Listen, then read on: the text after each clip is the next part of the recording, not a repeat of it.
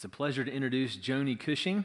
Joni and her husband David have been at Bible Center over nine years, and they're in Pastor Tanzi's ABF and the Greens uh, community group.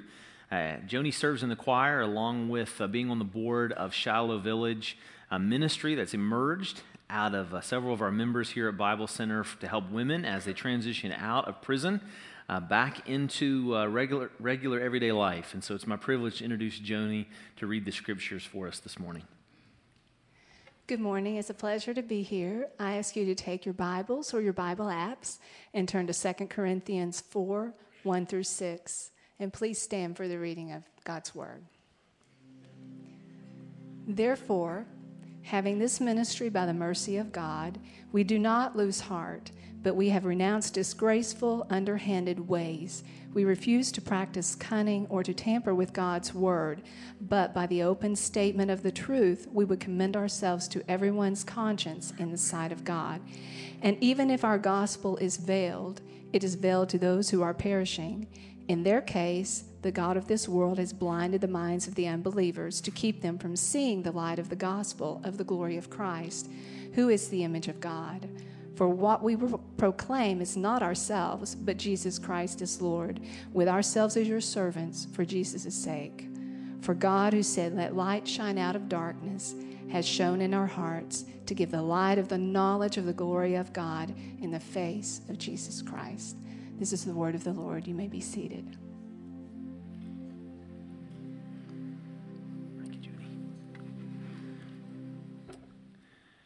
Are you a pessimist? An optimist or a realist. I heard it described this way that a pessimist looks at that hole that goes through the mountain and sees a dark, dingy tunnel. An optimist looks at the hole in the mountain and sees the light at the end on the other side. A realist just simply states that light must be a train.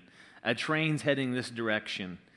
But there's a fourth category, and that's the engineer. The engineer laughs at the three idiots standing on the train tracks about to get squished. Pessimists, optimists, and realists. Most of us would fall into one of those categories. Most of the time, I'm an optimist. I see life with rose colored glasses. My family will tell you if there's a mountain, I'm confident we can take it. Most of the time.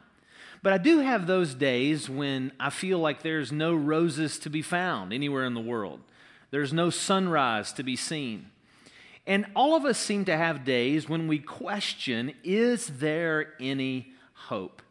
It encouraged me this week to know the Apostle Paul had that same question.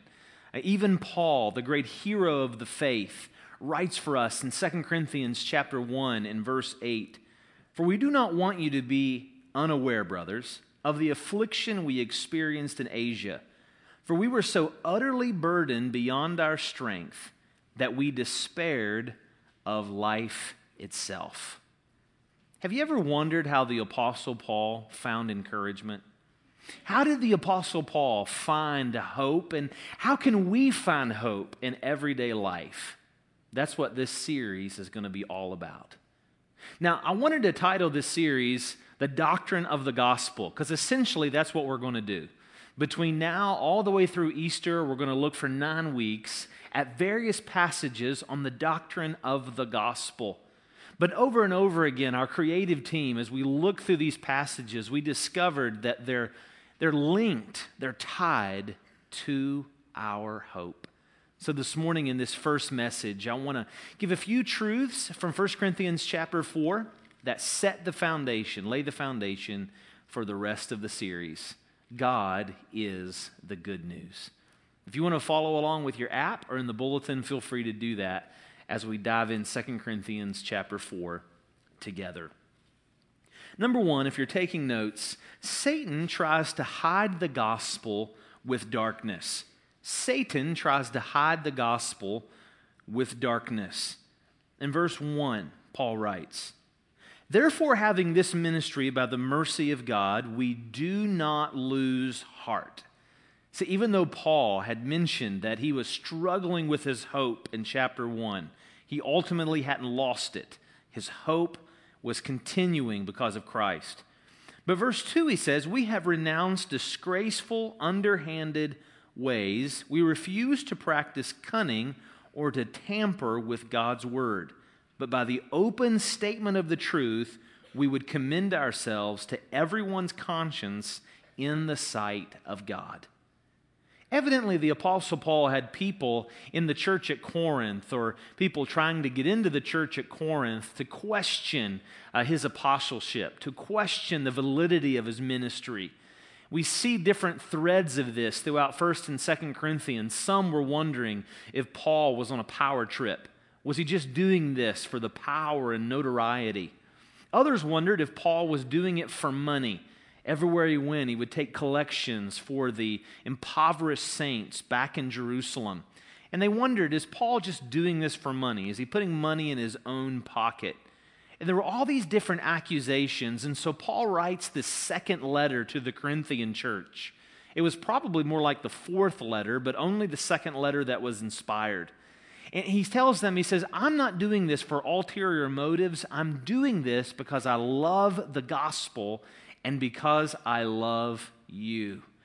And not only are my motives pure, but my methods are pure. He says, We refuse, him and his staff, they refuse to tamper with God's word. The word for tamper in this passage uh, is the same Greek word that's found throughout ancient literature that refers to dilute or to water down. Years ago in the marketplace, they would try to dilute the wine and sell it for the same price to make more money. They would try to dilute the meat uh, and put other fillers in the meat and sell it for the same price. Kind of sounds familiar. Those of you that are familiar with Subway, uh, that's the, the scandal that's going on now. And if you read more about it, it's not just Subway, but it's been around ever since I can remember. I mean, when I was a kid, it was the McDonald's scandal. You know, did McDonald's use, I think it was kangaroo meat? Uh, and there's always something, right? Like, what is in the meat? Anybody who goes to McDonald's and eats a hamburger and is surprised that this isn't like 100% meat, um, probably just could use it, get their head examined a bit because um, nobody goes to McDonald's and pays 99 cents and is going to get premium black Angus meat. It's just not going to happen. After the first service, a guy told me, he said, 99 cents. He said, Man, when I was your age, it was 15 cents. He says, You could get a hamburger, fries, and a Coke for 15 cents, get the same for your date for a buck, and still have money left over. Oh, man, those were the days. Wouldn't mind going back to that. But Paul says, We're not doing that. We're not filling we're not tampering, we're not mixing the truth of God's word. I am faithful. So, why did some doubt his ministry? In verse 3, he says, Even if our gospel is veiled, it is veiled only to those who are perishing. There was this veiling, this hiding, this distracting from the gospel so Paul's motives were pure, his methods were pure, but he still had opposition. Who's causing the opposition, Paul? From where is this coming? Verse 4, he's going to tell us. In their case, pointing back to verse 3, the case of those who are perishing, the case of those who have their eyes veiled from the gospel, he says in verse 4, in their case, the God of this world has blinded the minds of the unbelievers to keep them from seeing the light of the gospel of the glory of Christ, who is the image of God. Who is the God of this world? Who do you think he's talking about? He's talking about Satan.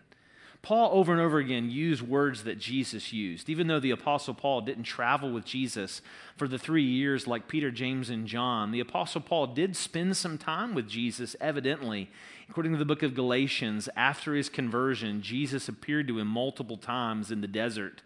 Uh, but Paul loved to study and would have eventually had the writings uh, that came out about Jesus. And Paul loved to refer back and use similar phrases. And this is the phrase that Jesus often used for the devil. In John chapter 12 and verse 31, if you're taking notes, John 12, 31, he talks about the prince of this world. Similar in John 14, 30. John 14, 30, and also in John 16, 11. Now, in verse 4, we have to ask the question why did he call Satan the prince of this world? Is the devil in charge of the world? I mean, I thought God was running this place. Who's really running this place? Is God running or is the devil running it? I think that's a great question. That brings us to this truth that many times in the Bible, we'll see the word world, and we have to look at the context to see the reference. Sometimes the word world is a good thing. John 3:16, for God so loved the God so loved the world. God loved the people on the earth. Um, but over in 1 John chapter 2, in verse 16, the word world uh, often refers to this system that's against God. John defines it in his uh, first epistle. He says, The world is that which is of the lust of the flesh, the lust of the eyes, and the pride of life. This is a really important distinction. Satan has never created anything, Satan can't create anything. Satan himself is a created being. It's not like God created half the world and Satan created the other half. And no, God created it all, even Satan himself, according to Colossians chapter 1. So sin and the world is not a creation, it's a corruption. Sin and the world is not, they're not creations, they're corruptions. So Satan loves to take something that's good and twist it into something that's bad, something that God's already created. Uh, we see it in government. God created government. But do you think that there's ever in the history of the world been anything like corrupt government? Do you think there's ever been an instance of corrupt government anywhere in the world? Maybe a time or two.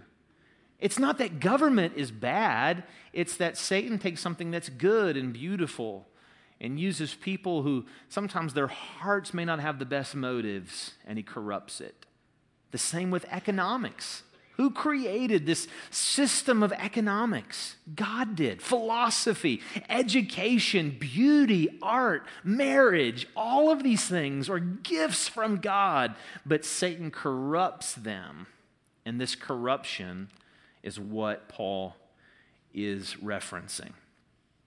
Satan uses these things to distract us from the gospel. Notice verse 4.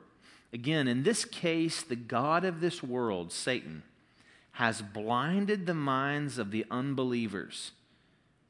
Blinded the minds of the unbelievers to keep them from seeing the light of the gospel of the glory of Christ, who is the image of God. Now, looking at verse 4, does Satan remove the light? Yes or no? No, he doesn't remove the light. Can Satan snuff out the light? Absolutely not. Can Satan do away with the light? Certainly not. But Satan can distract people from truly ble- being blessed, believing, and benefiting from the light of the gospel. Kind of reminds me of going to, uh, to Disney World in the summertime. A few years ago, for the first time, we decided to take our kids to Disney in, I think, late June or July. Maybe it was July. And if you've ever been to Disney any time of the year, it's, it's kind of like going to the DMV. You just stand in lines for hours. And then after that, if you go in July, it's like going to the DMV on the surface of the sun. It's an added treat. And you sweat in ways you didn't even know you could sweat. You know, and you take your kids' college money, and, and in one week, it's, well, it's, it's a blast. You really got to try it. But when you go when you go to Disney in the summer, there is no escaping the sun.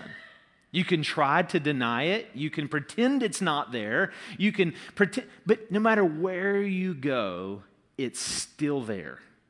And Satan can try to deny the gospel. He can use all kinds of tricks, even in our church, to get us away from the gospel or to distract us from the beauty of the gospel. But the gospel will always be with us. Satan wants to distract us from what's true. But the good news is uh, that Jesus has brought a better way. In verse 6, we see that Jesus came to shine the gospel with light. Satan tried to conceal it with darkness, but Jesus wants to shine it or declare it with light. Verse 6 for God, who said, Let your light, let light shine out of darkness, has shone in our hearts to give us the light of the knowledge of the glory of God in the face of Jesus Christ. Number two, Jesus came to shine the gospel with light. Since we're talking about sunlight and daylight, this is a great time to put in a, a shameless plug for daylight savings time. Uh, next week, we'll be uh, setting our clocks forward on Saturday night. Want to make sure that uh, we get that plug in. Verse 6 Satan blinds, but in verse 6, God gives light. According to verse 4, Satan tries to hide, but God reveals in verse 6. Verse 4 is the problem, but verse 6 is the remedy. Now, in verse 6, he says that God, who said, Let light shine out of darkness, has shone in our hearts. Paul not only loved to quote from Jesus, but he also loved to quote from the Old Testament. In Genesis chapter 1, you remember the day, first day of creation, you have this darkness, and God said, Let there be what? Let there be light. So Paul uses a phrase, he borrows it from Moses and borrows it from the creation account. And what he's saying is just as God declared light at creation and everything came into existence, God declares light of salvation, and we are blessed with salvation. And we don't want to get too far down into the weeds with this to understand what only God can understand. But here's the point anybody who ever trusts Jesus Christ, it's to the glory of God and God alone. Anybody who ever trusts Jesus, it's because of his grace and because of his goodness, not because we were smart enough or talented enough or gifted enough. Last week, uh, we had a, a dear couple request to talk with a pastor, and Pastor Thompson spoke with them. Uh, they had questions. Coming to find out, the, the, the, the, dear lady was already a believer in Christ. The, the, the gentleman wasn't yet a believer. And last Monday, Pastor Thompson answered their questions with the scriptures, and they put their faith in Jesus Christ, bowed his head, and received Christ as the Lord of his life. And probably one of my favorite emails I've received in a long time came from Pastor Thompson. He wrote the other pastors and he said, Praise the Lord. Another name is written in God's book of life, many more to come. And he put about a thousand exclamation points at the end of it. What happened last Monday night? Paul tells us what happened last Monday night. The God of all eternity looked at this young man and said, Let there be light and there was light.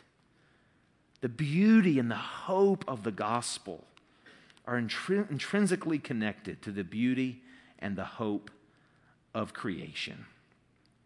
What Paul's trying to do here in chapter 4 is capture their hearts, not just capture their minds, but capture their hearts. He uses a lot of poetic language in chapter 4, talking about the glory and the beauty of Christ. Reminds me of how we still like to see beautiful things today. You ever been to the Grand Canyon or somewhere like Cranberry Glades or New River Gorge, and you stand out over the edge, and sometimes you're just speechless because of the beauty that you see? It just takes your breath away. God has designed us to see beautiful things and big things and glorious things and just to get caught up in it, in the beauty, and be taken in love. That's what he's trying to do with Jesus. And I'm convinced of, of this, or I believe this. Anytime I tell you my opinion, I want to always say this is my opinion. Don't go start a church on this, as Pastor Tansy says. This is my opinion. You know, sometimes I get asked, why did God allow Satan to remain on the earth after the crucifixion? Ever wonder that? It says in Colossians chapter 2 that he conquered Satan at the crucifixion, made a show of him openly. Satan became a defeated foe when Jesus died on the cross. So, why does he let that guy hang around and cause so much heartache and havoc on the earth? Again, this is my opinion. But in chapter 4, verses 1 through 6, he's pitting Satan against the ugliness of Satan against the beauty of Christ. Could God, in one fell swoop, crush Satan once and for all? Not only can he, but one day he will. But why hasn't he done it already? sometimes I wonder if it's so not through his strength and might, but through the beauty of Christ, we can choose to follow Jesus because our hearts are caught up in love. I am not preaching to you to join a church. I'm not preaching to you just to get baptized. I'm not preaching to you to become moral or try to live the Ten Commandments. I'm not preaching to you to become a, a better citizen. All these things are true. I am preaching for your heart that you would fall in love with the surpassing beauty of Jesus and say, I want to give my life completely to Him. Jesus came to shine the gospel with light. If you're looking for a good book to read this week, let me encourage you to read God is the Gospel. A wonderful book, little book, about 120 pages, I believe, about how that the good news of the gospel isn't just freedom from hell or a ticket to heaven, but the good news of the gospel is that we have Christ. Number three, and lastly, we're going to drill down here in verse 5. God invites us to shine the gospel with love. Number three, God invites us to shine the gospel with love. Verse 1 Therefore, having this ministry by the mercy of God, we do not lose heart. We don't get hopeless, we don't give up. But in verse 5, he says more about his ministry. For what we proclaim is not ourselves, but Jesus Christ as Lord. Let's stop there for just a minute. Paul was reminding them that he wasn't about his own reputation. Again, we see this in 2 Corinthians. They were wondering, are you trying to build your own ministry, a name for yourself? And Paul says, no, no, I'm, I'm here to preach Jesus. It's all about him. But it's not just any Jesus, it's Jesus as Lord. There are other places in the New Testament where he refers to Christ the Lord, but he's, he's emphatic here in verse 5. He says, I am preaching Jesus Christ as Lord. I want him to be your master, I want him to be your Lord. But then he tells this church, with ourselves, talking about his staff, his team, Paul says, ourselves, we are your servants for Jesus' sake. Now, one thing about the Apostle Paul is that he never let anybody be his master. The Corinthians could never be his master, but he would always be their servants. And that's a big point for us to know in Charleston. The city of Charleston, the Kanawha Valley, can never be our masters. Think about what would happen if we let people be our master. That whatever culture dictated or, or whatever somebody else wanted on this day of the week or that day of the week, think about what a miserable existence that could be. But instead, we will always be their servants. That's a big difference. If you're taking notes, the word servants means slaves. And in verse 5, Paul says, We will always be your servants, your slaves, for Jesus' sake my burden for Bible Center, my passion for Bible Center in the years to come, is that we would continue being the servants, the slaves to Charleston, West Virginia, and the Kanawha Valley. That we would dream big and brainstorm ways and ask, yes, Jesus is our master, but how can we be you, you as a city, as a valley, how can we be your servants for Jesus' sake? This is why when we talk about expanding our counseling center in the next couple years, it's not so we can have a counseling center. It's so that we can serve more people, hurting people in Jesus' name for Jesus' sake. When we talk about one day bringing on uh, perhaps someone like Michelle Thompson to lead our adoption and foster care ministry, there's people in our church that are passionate. Some of you have been involved in adoption ministry and would love to get on board. But if somebody says, I want to adopt or I want to get involved in foster care, I don't even know where to start. Having some office where all around Charleston, everybody would know that this person or this office can take you from A to Z in adoption and foster care. We're doing this because we want to love our city and love our valley. We're just dreaming about what would it look like to minister to the people who work in the prison out our back door.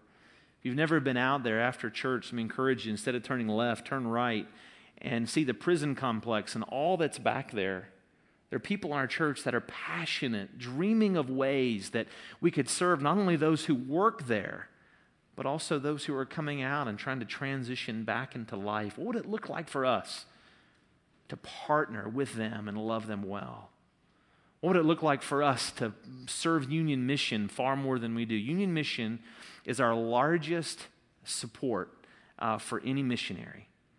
And I'm thankful for that. I thank God for what Union Mission is doing. But what could we do more, not just in dollars, but in people to serve our city? What could we do with our school out here or in special needs? Uh, what could we do with uh, asking God to use a retirement village or who knows what else? We're not doing this for us. We're doing this that we might be servants for our city for Jesus' sake. Here's my main encouragement today. We're going to start small. Main encouragement is simply this let's each bless the foster child through the Hope Tote Project. I've got two backpacks here. In your bulletin today, you'll see the inside behind the outline. There's a way that all of us can get involved in the Hope Tote Project. This is just another picture of the goodness of the gospel. Only the good news of Jesus saves. But what we're saying to our city is let's show you a little bit about what that gospel is like in a very small and tangible way. Our women's ministry invites you to, all of us, to fill up a bag or two or ten and bring it right out here to the mission wall. It's this wall oh, to the, my right, your left, this side of the fireplace. And in two weeks, we're going to take those to the Children's Home Society of West Virginia. The chairman of the board, I didn't, had no idea the chairman of the board attended church here. He was in our 9 a.m. service. He grabbed me outside in the hallway. He didn't even know this was going on. Some of the other folks in our church and their organization put this together. And he said, Thank you so much. This is needed now more than ever. Do you know there are thousands of young men and women who get transferred from home to home in our state every year? It's in the thousands. I found out yesterday. Do you know the number one item that children carry when they first leave their home and have to be placed elsewhere? The number one item, I didn't know this, it's a trash bag. A trash bag. Think of the dignity. Would you go, would I go to the airport with a trash bag? If you're a college student, don't answer that. But, most of us wouldn't do that. What an opportunity. This is small, but we've got decades to grow. Let's show the love of Jesus and demonstrate a little bit of the gospel by blessing a foster child through the Hope Tote Project. And may God help us in years to come to show and shine the gospel of Jesus in word and works. Let's pray. Father, thank you for the rich truth of the gospel. May you use us to show our city and show our state a little bit what it looks like, what it feels like, what it tastes like. Lord, we don't want Charleston just to hear about this gospel we teach and preach but we want them to believe this gospel that we teach and preach. Help us to find a thousand more ways to build bridges into the lives of boys and girls, men and women of all ages, so that more can believe in you and become a follower like this young man did this past week. With heads bowed and eyes closed, Maybe as we've talked about the gospel, God has spoken to your heart and you've said, I, I want to believe that. I do believe that. And today I want to become a follower of Jesus. You know, you can do that right where you sit.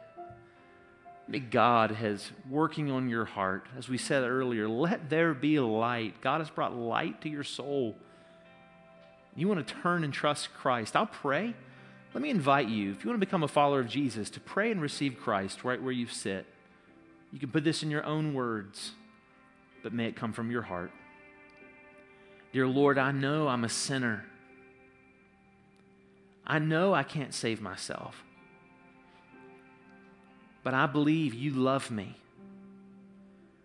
I believe you brought me here for a purpose. I believe this good news. I believe you died on the cross for my sins. I believe you rose to give me new life. Lord, make me a follower of Jesus. Change me from the inside out. With heads bowed and eyes closed, if you prayed today to receive Christ, will you let us know before you leave? We have men and women in the living room. I'll be out the front. We have a pastor down here at the very front. Just let us know hey, I prayed that. I meant that. I'm glad that I did. We'll follow up with you this week and help you on your journey of becoming a Christian. Let's all take a moment with heads bowed and ask God, what is my next step? And we'll close the service in a moment.